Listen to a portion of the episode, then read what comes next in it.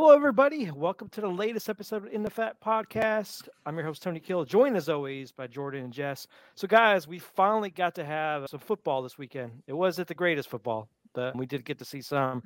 Well, we got to see some. Pac 12, they hit their game that they had over the Pac 12 network that everybody illegally streamed, it seemed like. I watched mine on YouTube, just saying. Whoever ever shared it on YouTube, I appreciate you very much. But yeah, so again, I, Pac-12, one of the many reasons that they're dying off is they hide it on this network that you can't even figure out how to get into and watch games. So I think that explains a lot about their, you know, past and future. But I figured this week we could talk about a couple of those games, namely the USC San Jose State and Navy Notre Dame games. And then we could jump right into some of our week one previews since we have a lot of games coming at you this week. Some good ones. We have some good matchups and then some dis- you know, first opportunity to see some teams. That's going to be interesting.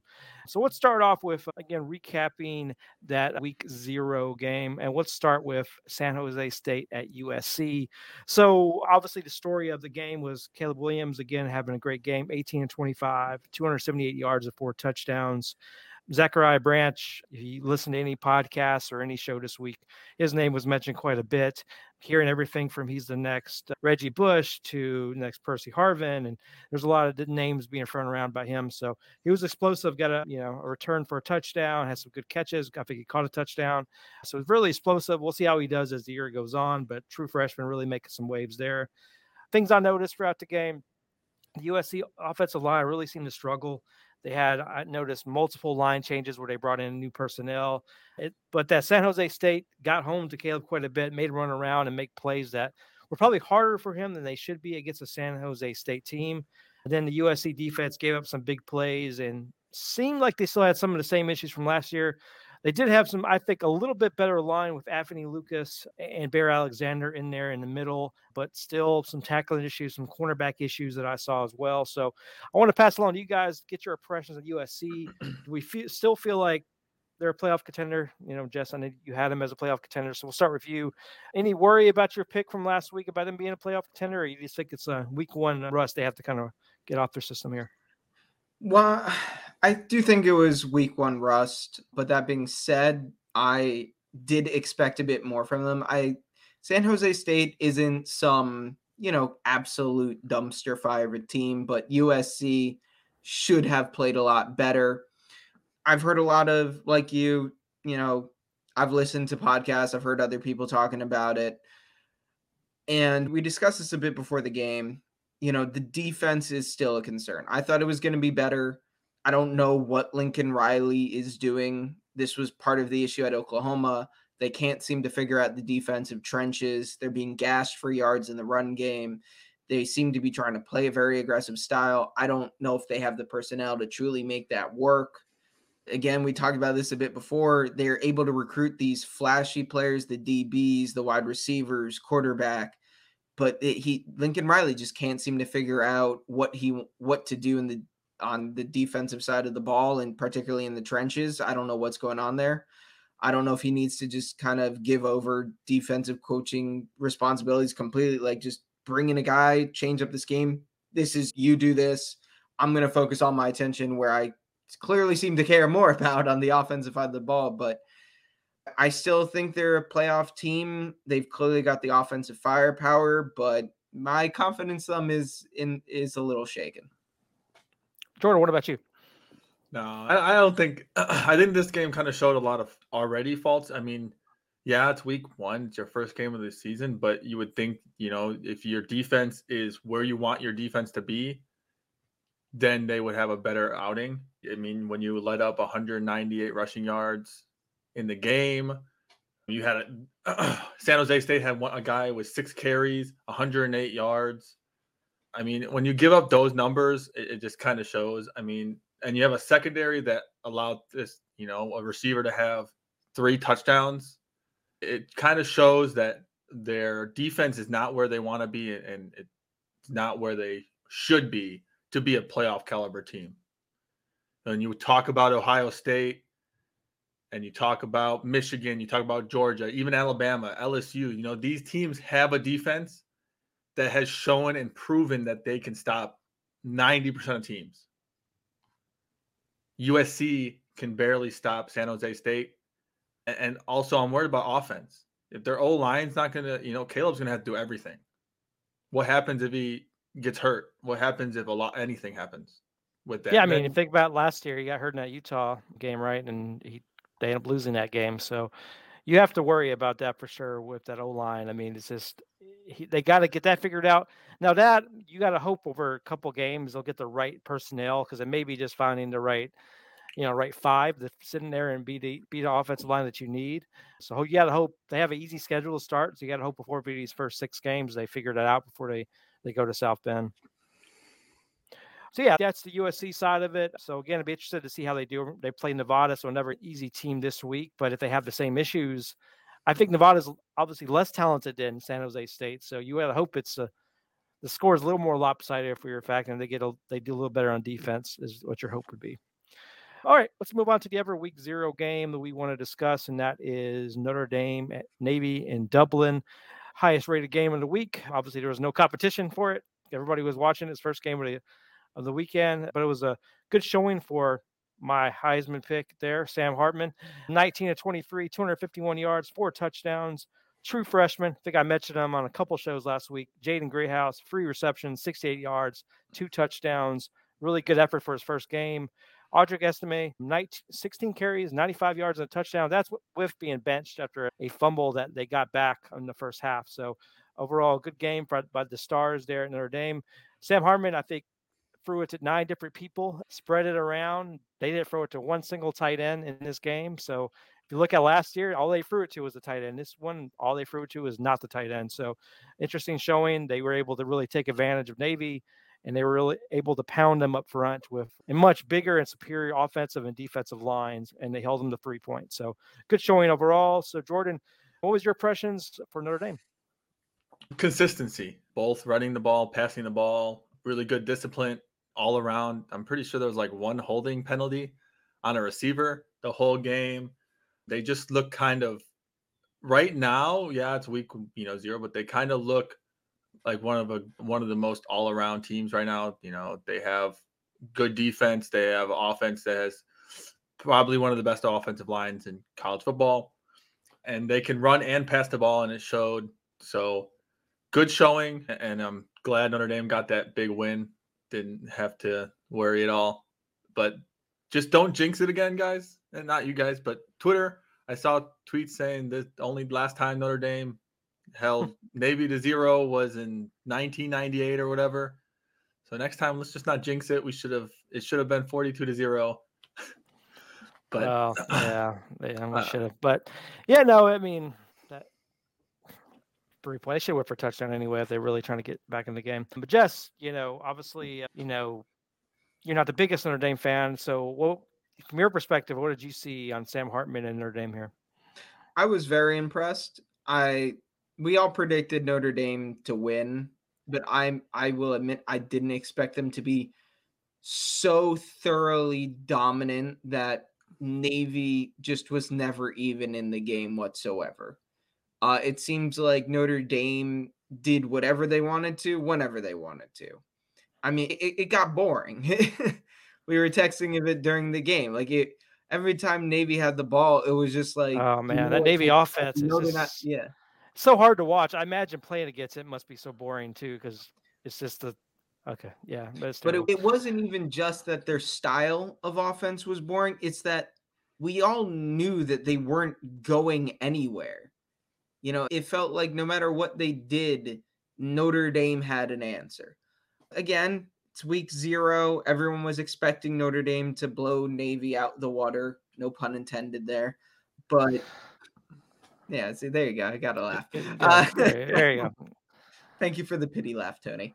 But uh, I mean, I was very impressed. Like with USC, let's see how they do once they actually get some real competition. But I'm I left week zero more confident in Notre Dame's overall ability than USC's. I'm st- I still have USC making the playoff, but again, as I said, my confidence them is a bit shaken my thoughts about Notre Dame have only been reinforced. All right. So yeah, it's interesting to see the these teams. I would say Notre Dame has an easy game this week, Tennessee State, but then they have a tough one next week against North Carolina State. So that's going to be kind of the true test to see what this offensive line, defensive line looks like gets a a more capable opponent, I guess I would say. All right. Next up, let's talk about a little bit of news that came out this week, and that is in Ohio State. So, Ohio State coach Ryan Day announced Tuesday that Kyle McCord will start at quarterback for the Buckeyes when they play Indiana on Saturday. Though he did mention that Devin Brown, the other quarterback in contention, will also play. So that's always kind of weird when you have two quarterbacks playing, but uh, you know, we'll see if that actually happens or not. What you need to know is that McCord in his third year has started one game, and that was in 2021 against Akron in place of injured CJ Stroud. In that game, he went 13 of 18 for 319 yards, two touchdowns, one interception, but that was his only start. And then Devin Brown, both he and McCord are both top 50 recruits very you know very similar as far as where they were ranked. Devin Brown is more of a I would say athletic running quarterback that can also pass. Where I think Colin McCord is going to be more like CJ Stroud, who doesn't run a lot. I will say my my thought going in, I thought they were going to name Devin Brown the starter because I felt like they needed more of the quarterback run in their game to open up the offense a little more. Because we looked at last year, teams were beating them because CJ Stroud just wasn't running. Even if it was open, he would just try to throw it. And I felt like that hurt them as far as their offense. I think this day and age, you got to have a quarterback that can run to be hyper successful. But that they did not go that route. But we'll see if that actually who plays when they actually go to Notre Dame in week four. It, will it be Devin Brown? Will it be Kyle McCord? So Jordan, what are your thoughts here? Do you think that did you did Ohio State make the right choice, or uh, or is kind of more of wait to see what the first couple games look like? I think for them, they have an easy, you know, not super easy, but they kind of got one of the lesser teams in the Big Ten to start the season. I think the next two, you know, the next three games they play Indiana, Youngstown State, and Western Kentucky. So you got three games to kind of figure out who you want to be the starter. I think they didn't. They picked him to start this game because there's probably so neck and neck. They just everybody was like, "Where's the starter? Who's the starter?" And they kind of just pick someone. I feel like they threw it at a dartboard. So, but I think it was an okay pick. I think if it was any other game and they were doing this, if it was week four against Notre Dame and they were like, oh, we got two quarterbacks that are going to play, then it's a different story. But when you're playing Indiana, who Tony is really always high on, one year and Michael Penix got hurt. I can't help that. Okay. and so you know, you never know. He could have the he could be the starter right after this game and name starter mm. for the rest of the season. But I think it was just something I think he deserves it a little more in the sense that he's been there, you know, three years and passed 58 times. But we, we won't know until probably, I feel like we won't know until the Notre Dame game who's the definite starter. Yeah, for sure. But you just and my uh, thought on this is, did they make the right call? Because you really want whoever that quarterback's going to be from Notre Dame to get a couple games under their belt and get comfortable. You don't want them, like, say you want to call him a quarter for the first couple games, it's not working. Go to Devin Brown, and then he's really this young guy, not a lot of experience going to Notre Dame. It's not going to be a good. I just feel like that's not a good way to go. So, what do you think here?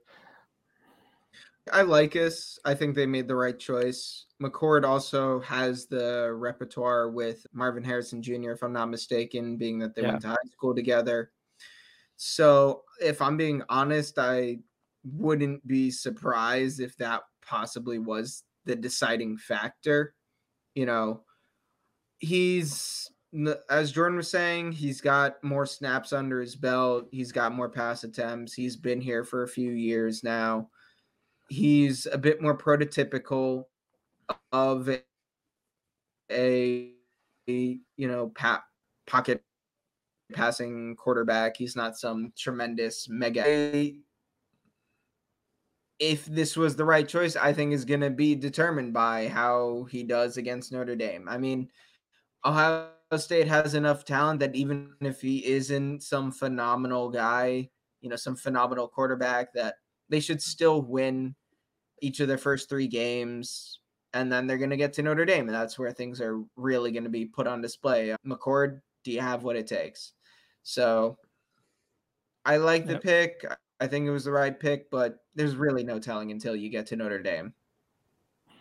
No, I agree. It's just gonna be fun to watch both this and Alabama as they go through these first couple games. I need because usually those are two teams that you can expect to have a good quarterback already in place, ready to go, and they both are kind of unsure what they're going to see when they get out there. So it's going to be fun to watch to see those performances. All right, now we're going to do a quick roundtable of a bunch of different Week One games, give you a little bit of a preview, and give our predictions of who we think is going to win.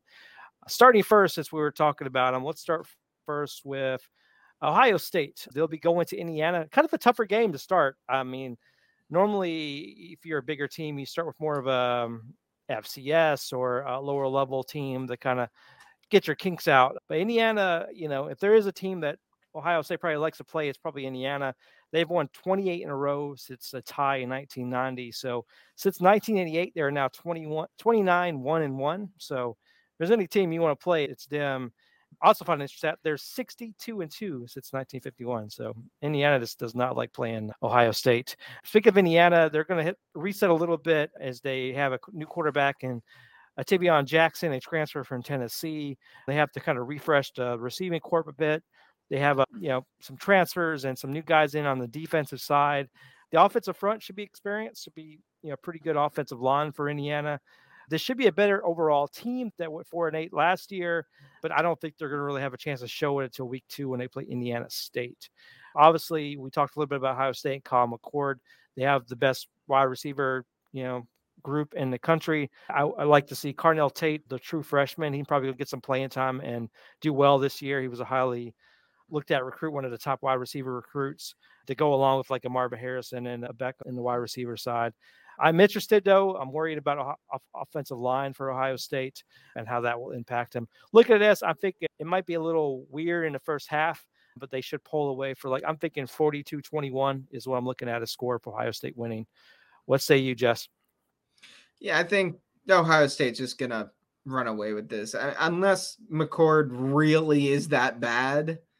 But even if he is that bad, I just think there's too much of a talent discrepancy here. Ohio State's got the two best receivers in the country, arguably. They've got they've still got plenty of talent on that offensive line. They've got some solid pieces on defense. They got a bunch of they got NFL guys all over their roster. It's week 1 Ohio State's going to do what they're going to do. I don't think it's going to be some 52 or you know 56 to 3 kind of win, but I wouldn't be surprised if it was, you know, like 42 to 14. All right. Jordan, what do you say? I think Ohio State's going to win this game, but I think it, I'm with you, Tony. I think it's going to be weird. It's going to be a weird first half. I think we don't really know what we're going to get from Ohio State when Kyle McCord, but we also don't really know what we're going to get from Indiana and Tayven Jackson. I mean, he threw four passes in 2022, and so he doesn't have that much under his belt either. But he could be amazing and carry this Indiana offense really well. And, and I think it might be a different, but I definitely think it's going to probably be a little closer than people are going to think. And I think Indiana might be able to cover the spread of. I think they they have in, Ohio State thir- minus thirty in this game, so that's a lot. I think I'm with you, Tony. I think 42 to 21, maybe 42 to 17. I think Indiana's going to score some just because it's going to be Ohio State's just going to be kind of it's going to be weird the first half. That's it. All right. Moving on, let's talk about Florida at Utah. This is happening Thursday night. So depending on when you listen to it, it's either happened or has it. We'll see. So this one's interesting. You know, my biggest question coming in this: Does Utah actually have a starting quarterback for this game? Uh, obviously, star quarterback Cam Rising is still trying to get past a knee injury he suffered in the Rose Bowl. He's questionable the, the play in this game, and really they have not said whether he will play or not. I don't know unless you guys have seen something different. I don't have a scene where he, they said he's going to play or not. Their his top backup Brandon Rose was hurt in the preseason, and I think he's up in the air for this as well. So we may have like a third string walk on playing this game. So that would scare me a bit if I'm a Utah fan. But this is in Utah. I think we talked about in this podcast last year. Utah is a totally different team. Utah, those you know rowdy fans. They seem to get up and they beat teams like USC and Oregon and other teams that usually are more talented than them because they just they play hard in front of those fans. For Florida, I'm just not quite sure what to expect. Graham Mertz, we talked about him quite a bit on here. I'm not a big fan of his, but you know, I think their defense should be better. You got to hope if you're Florida, the defense is better. I, I just don't see. It, uh, I just don't know what to think because of the Utah quarterback situation. If Cam Rising is playing this game, I say they win a greedy one because he's probably not 100%. And so I'm thinking 28 24, something like that. And that's going to be because of defense and the running game, not because of Graham Mertz that they have 24 points. So that's my prediction that Utah wins 28 24. But Cam Rising doesn't play, throw it all out the window, and it could be like a 10 7 Florida win or something. I don't know. What do you say, Jess? Well, as of an hour ago, it seems like Cam Rising has been declared doubtful. Uh, I saw a couple news sites saying that he's doubtful, some ESPN report, nothing. It doesn't seem like anything has been officially declared. Like Cam Rising is out. I don't, that hasn't been said yet, but I've seen people saying that he's been declared doubtful. With that in mind, I think Utah should still be able to get the win.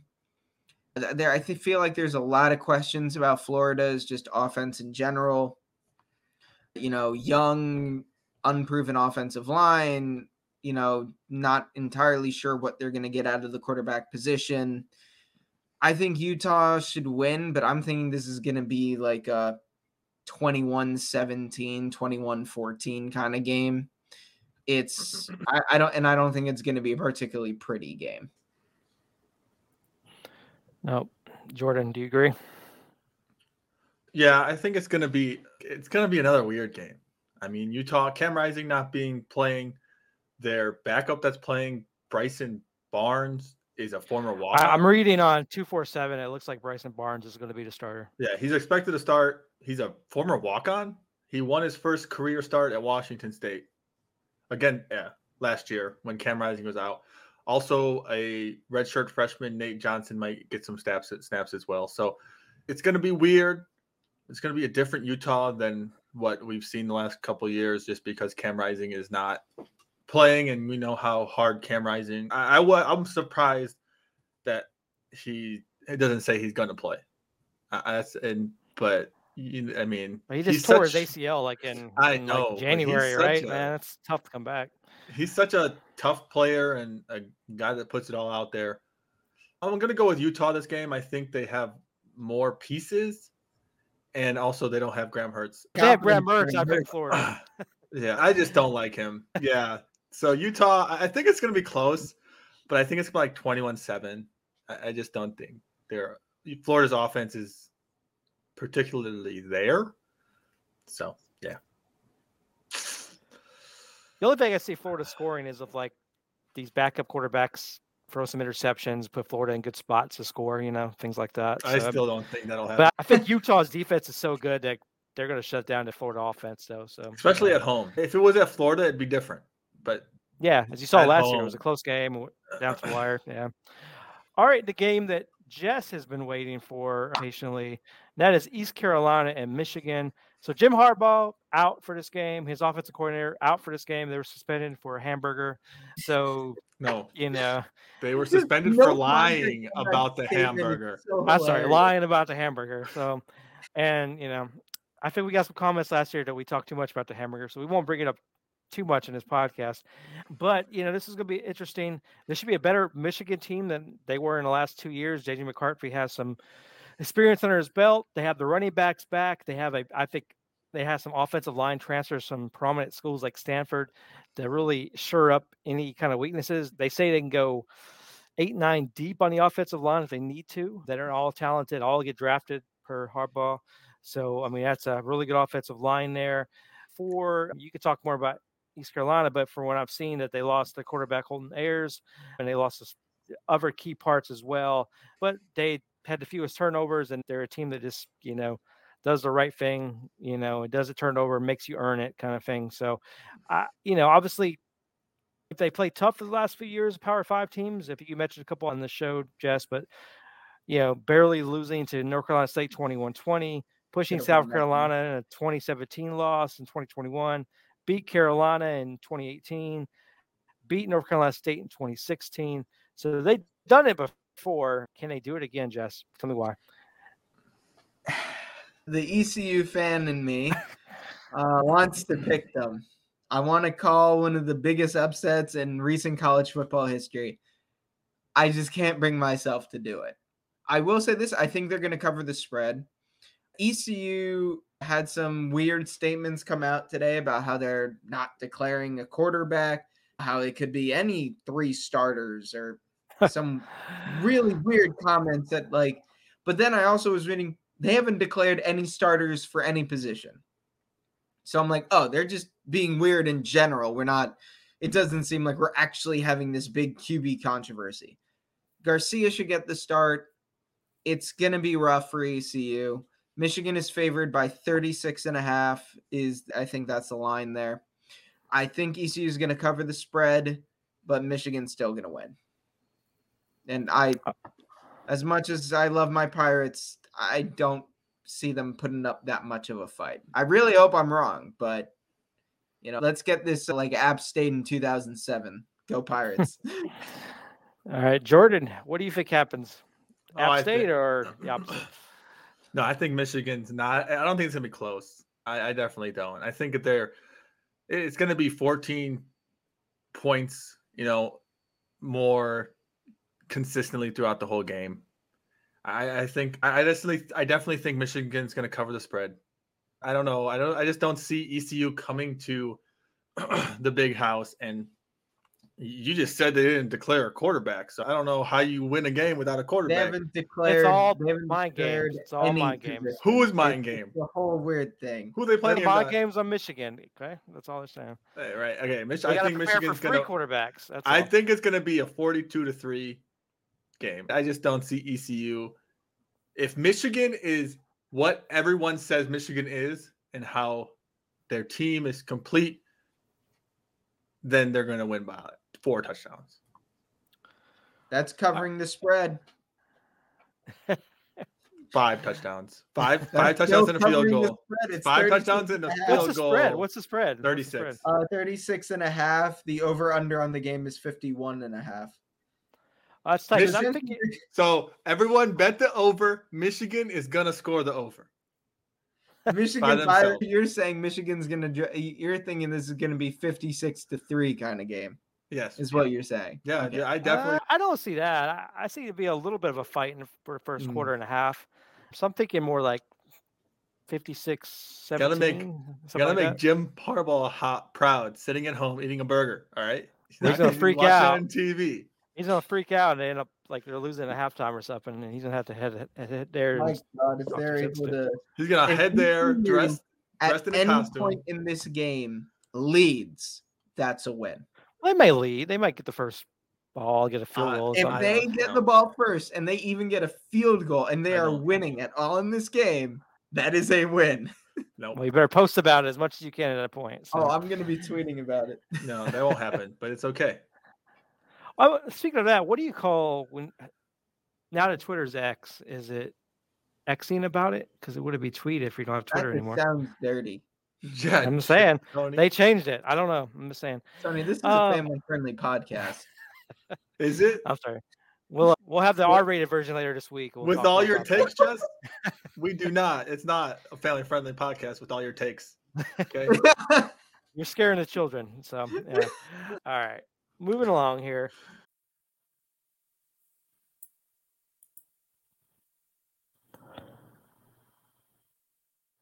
Hello in the flat flan.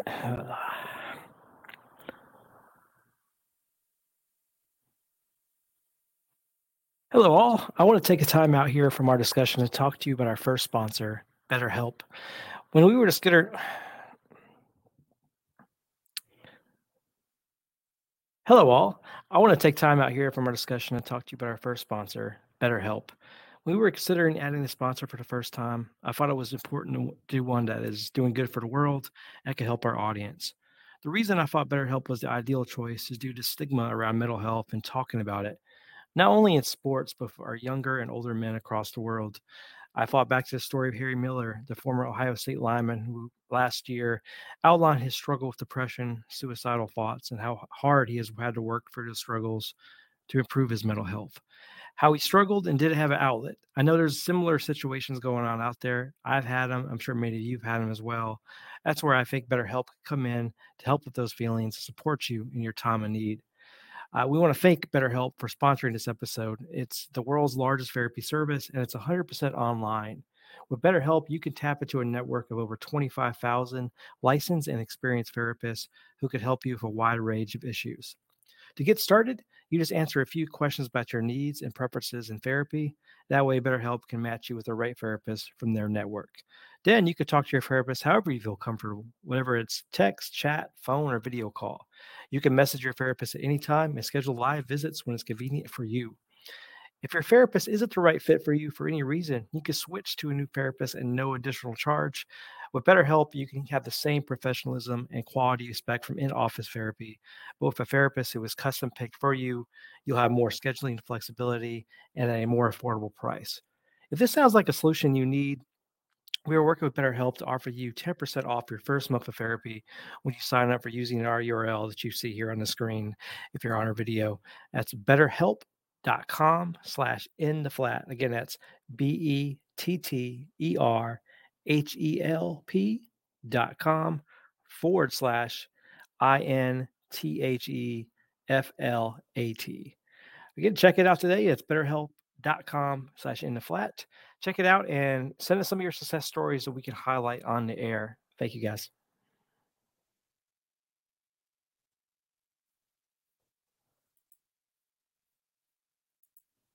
Let's move on to, I think, the first game of the day on Saturday. That's going to be Colorado at TCU.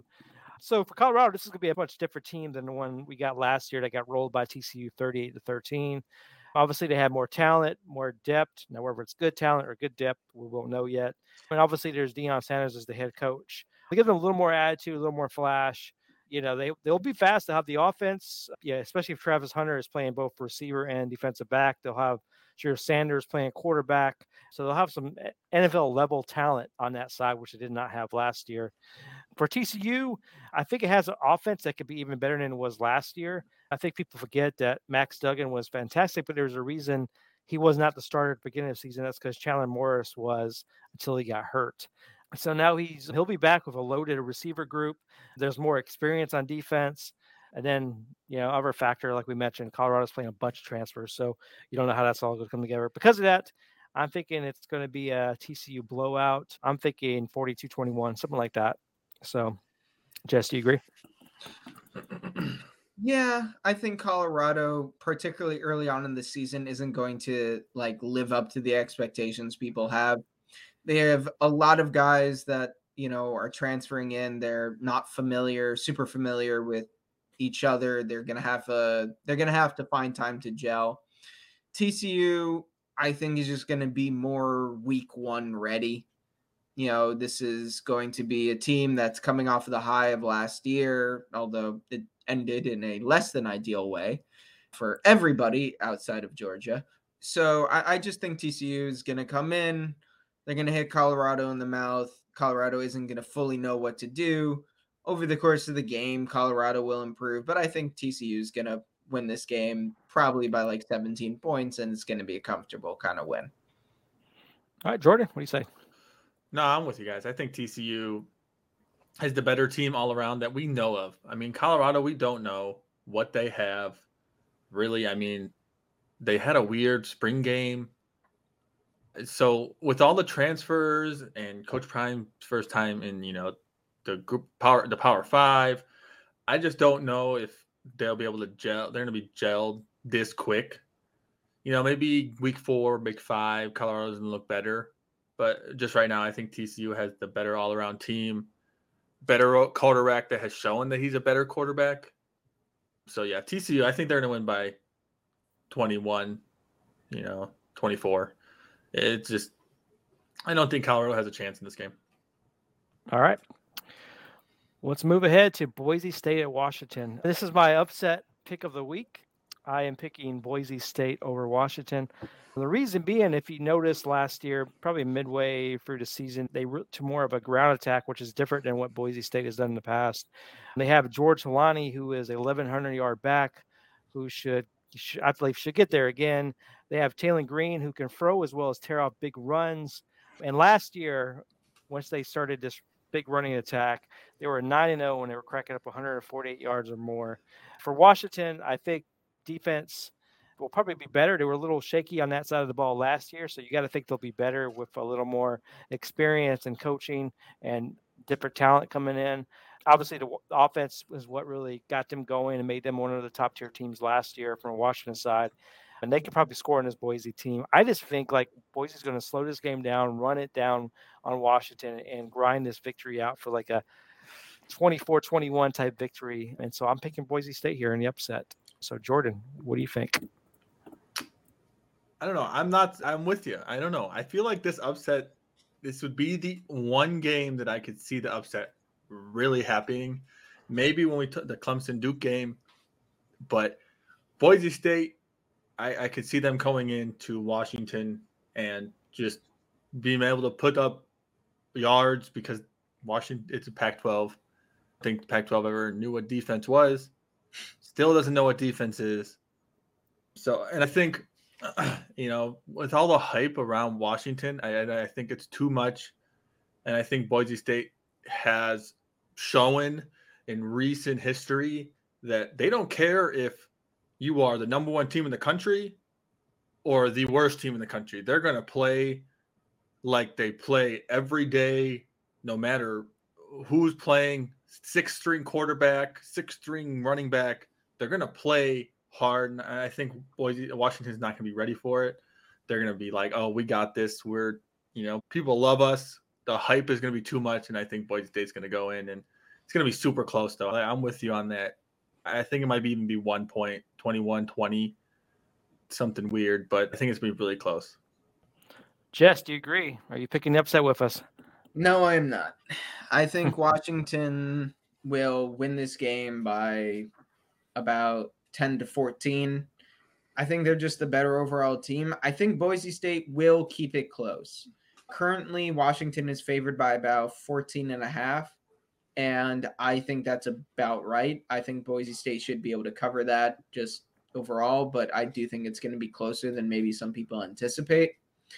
If Boise State can control the clock and control the flow of the game, I think they have a shot. But I think Washington overall just is a better team. They've got some pretty good receivers. I think they're going to be able to go through the air pretty much at will. And I think that Washington's just going to go in, get their business done, and head out. You know, I, Boise State keep it close, give some people a fright, but Washington pulls away in the end. All right. We'll check back on that. Hey, if anybody wants to take a bet, go ahead. I'll, you can send some of the money once you win. All right, West Virginia at Penn State. So West Virginia Penn State is obviously a rivalry game. It's uh, you know they're right there close to each other. They they usually the fans don't like each other. This is also Neal Brown's probably make it or break it season as the head coach at West Virginia. They're obviously going to I think depend on the run. You know they were five and zero oh last year when they ran for 200 yards or more, so that's what they're going to want to do. And without a I would say great offensive skill players. That's probably what they're going to need to do to win some of these games, you know. But they had a terrible time on defense, terrible turnover margin, and otherwise, it's really not a great team outside of some of the running that they were able to do. And Penn State is going to be one of the better defenses in the country. They could probably stop that run. I think last year only Michigan ran for over 200 yards against them, so they had a really good run stop. They have good corners.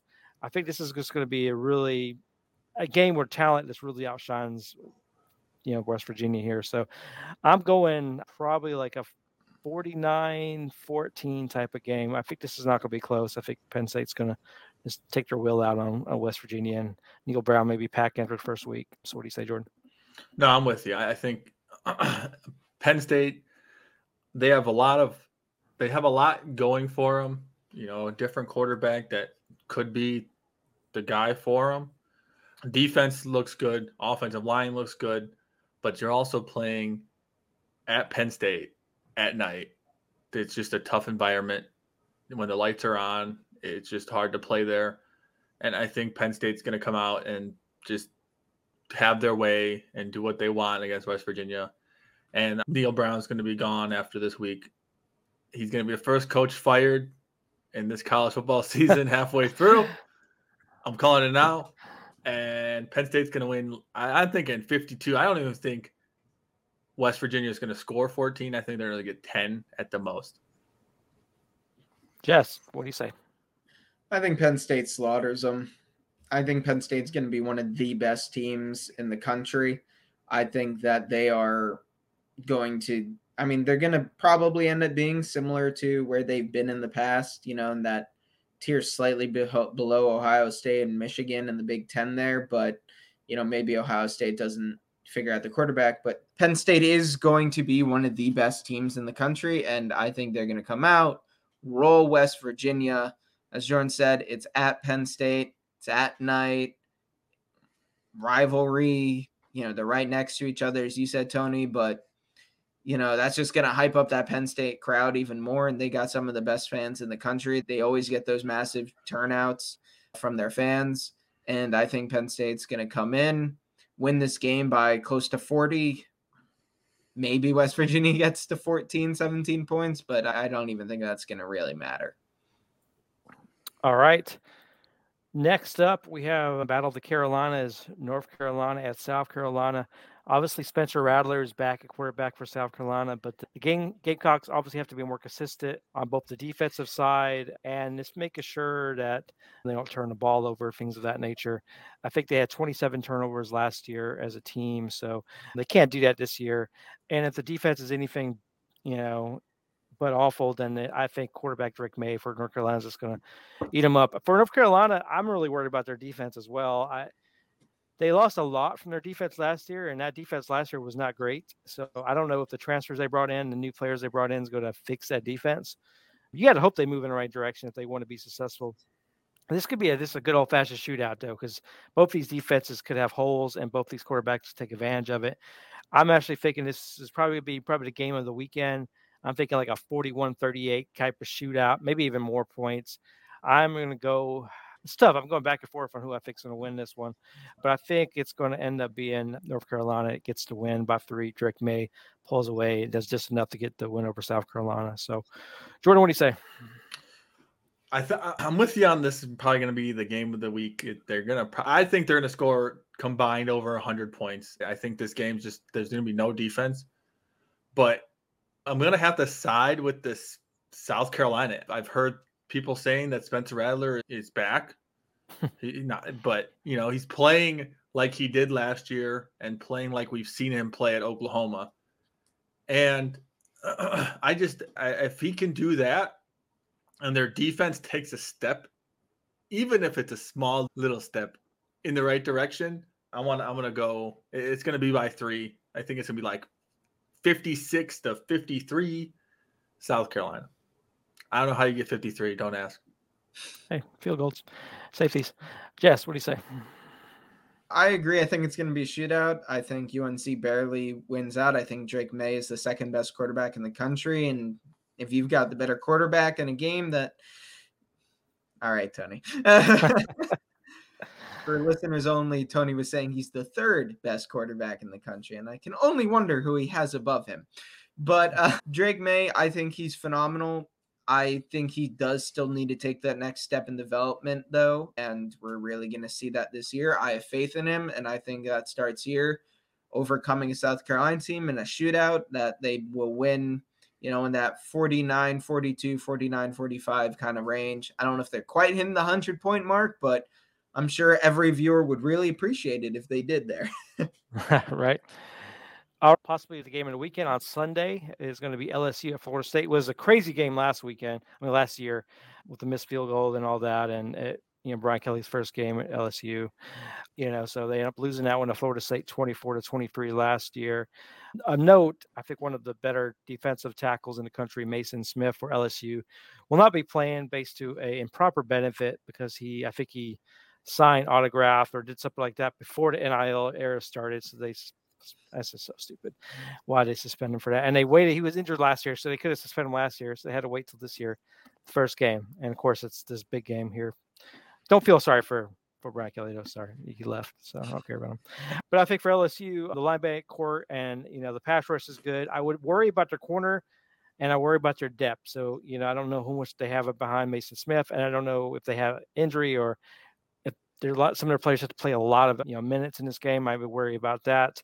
For Florida State, this is their year. Everybody's saying it. Jordan Travis, you know, Jordan's guy is is the do it all kind of quarterback that continues to get better and better every year. He has a loaded group of receivers. Johnny Wilson, six seven wide receiver, Michigan State transfer Keon Coleman. They have South Carolina tight end transfer Jaheim Bell. They just have weapons all over the field. If he can't do a great job with this weapons, then yeah, it's going to be a issue for him. So I'm interested. You know, I think LSU's getting a lot of hype about being the team that can get to the playoff. Florida State's like kind of right behind them.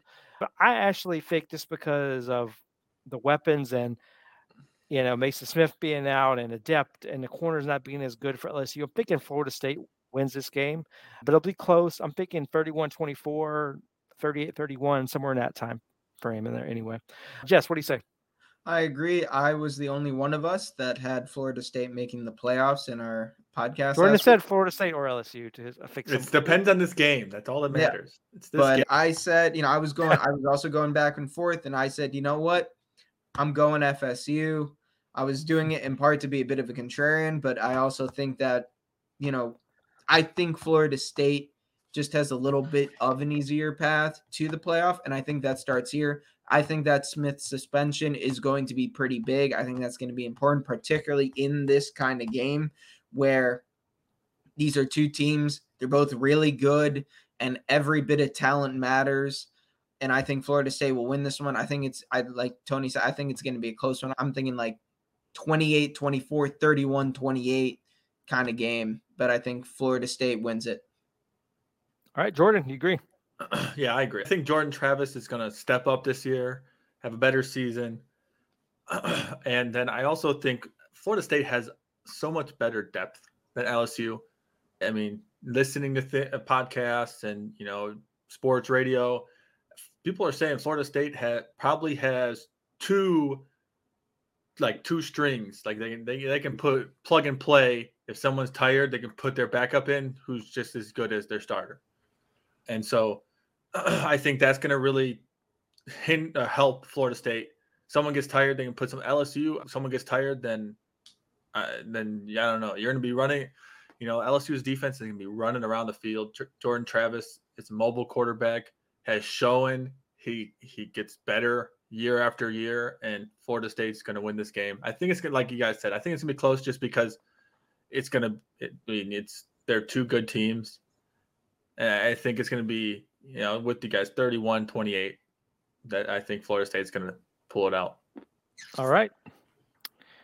Final one is a Monday night matchup of Clemson at Duke. So obviously, I think all the eyes and media attention will be on quarterback Cade Klubnik and the new offensive philosophy under Garrett Riley. But you know, it could potentially be the defense as a star. As I think Clemson is again loaded on the defensive line with talent as far as the defense goes. So I'm interested to see what that defense looks like this year. But I, you know, I think we all talked about it in our AC preview. But I, we're all think fans of where Blue Devils are going. They they have a solid offensive front that's loaded with veterans. Defense should again be great at forcing turnovers, and secondary will be simply be among the best in the ACC. Mike Elko has done a really good job of coaching these guys up, bringing in the right pieces. I think they have a really good quarterback in Riley Leonard, who may obviously might be the best quarterback on the field when they play you know, and I think if he could play well and their defense continues to play well against Cade Klubnik, I could see an upset happening, but I feel like Clemson will find a way to get this win. It might be a little uglier than people expect. So I'm thinking 28-20 type of game. So I'll go with Clemson winning it, winning a close window. So Jordan, what do you say? No, I'm with you, Tony. I think Clemson's going to pull this one out. I just think they have more star power and more just play more playmakers and things like that than Duke does right now. If this was if we're talking next year, the year after, I can I think Duke might have a chance more than you would think. But I think it's really going to depend on how Clemson's offense develops and how Clay Cade Klubnik looks and how the offensive coordinator changes the offense to be better. I think that's really going to be the defining moment for Clemson, and it's going to define how good their season's going to be as well. So I'm going to have Clemson. I think it's going to, like you said, it's going to be ugly. I think it's going to be ugly just because it's at Duke and Duke's on the up. So the fans are going to be really into it. and then it's also the first game we're seeing Cade Klubnik starting his first full season, and then also a new offense coordinator. It's just going to be weird. So yeah, Clemson's going to pull it out. I think it's still. I think it's still going to be a little. I think it's going to be a little lopsided at the end. I think Clemson's going to pull out. You know, ten to fourteen points. I think it's going to be probably 21 35 21 32 something like that all right jess do you agree yeah i agree i think clemson i think this is going to be a game that comes down to about six seven minutes left in the fourth clemson just gets that one last touchdown that kind of just seals it puts it just out of reach for duke but i think duke is going to give him a heck of a fight i think Klubnik, Klubnik is going to have some growing pains week one against a very solid Duke team, but the talent of Clemson, I think, is just going to, you know, bail him out a bit. All right.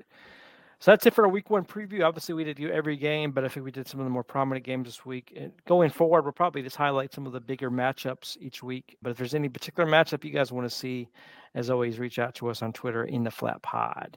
All right, before we go, one last topic to talk about, and that is something I just saw come through earlier today. ESPN is going to show 75 games in movie theaters. So it's interested for you guys. Would you watch a college football game at the movie theater? What do you say, Jess? Depends on how much it costs. Because, you know, if I can just watch a big game, invite some friends over, get some wings, pizza, you know, beer, all the all that fun stuff, you know, and just have it at my house for, you know, outside of paying for like wings and stuff, you know, I, I think that would be just as good of a time. But, you know, if it's affordable, I think for the experience, yeah, I'd go to like one if it's a big game, you know, one of those New Year's Six type of games and you know just kind of get to watch that with all those other people there. I mean it's not something i'm opposed to. I don't think it's exactly the smartest idea they've ever had but you know it could be cool. Jordan what do you say?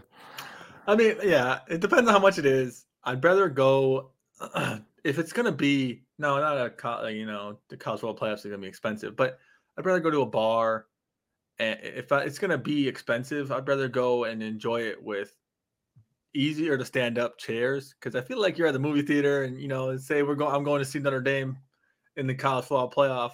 I'm gonna have to stand up. I'm gonna hit my knees and the chairs in front of me, spill my popcorn all over everybody. What I mean, I don't, you know, it's just I feel like it's a little weird. It's like movie theaters aren't made for things like this. I'd say. Oh, uh, see, I swear I think you guys are wrong. I love the fact of a live event with a humongous screen where you can see everything.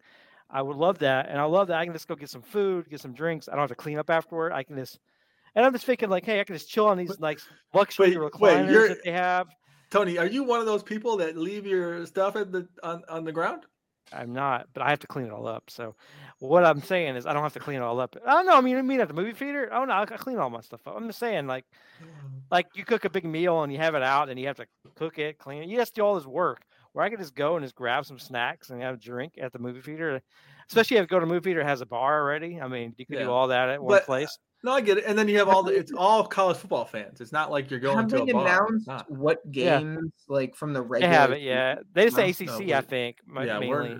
there's no good games. like you know, if it's ACC, you know, maybe going for like Florida State, Clemson, Notre Dame, you know, if it, if we were to if it was SEC, you know, maybe that Alabama, LSU, Georgia, Tennessee, you know, something like that, it'd be worth it. But if it's just gonna be, you know, like North Carolina State versus Wake Forest or something like that, you know. Just, well, if you're a fan of those teams, maybe yeah, I know. you will go. You know, like you know, being up here in New Jersey, you know, I don't think Rutgers is getting anything shown on any movie theaters, so you know, I yeah, they're barely going to show it on TV. It, so. it, could be like they could be in the movie theaters, like they might do like the biggest blowouts of. Or they maybe like 20, they have a horror movie year. night. Horror movie night. Maybe that's when they show Rutgers. Yeah. That makes sense.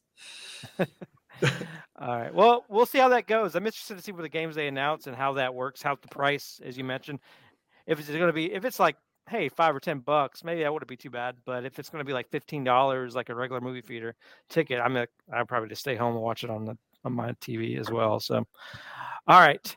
As always, guys, if you have any topics, make sure you follow along with us on X or Twitter and X tweet, whatever they call it now, Xing.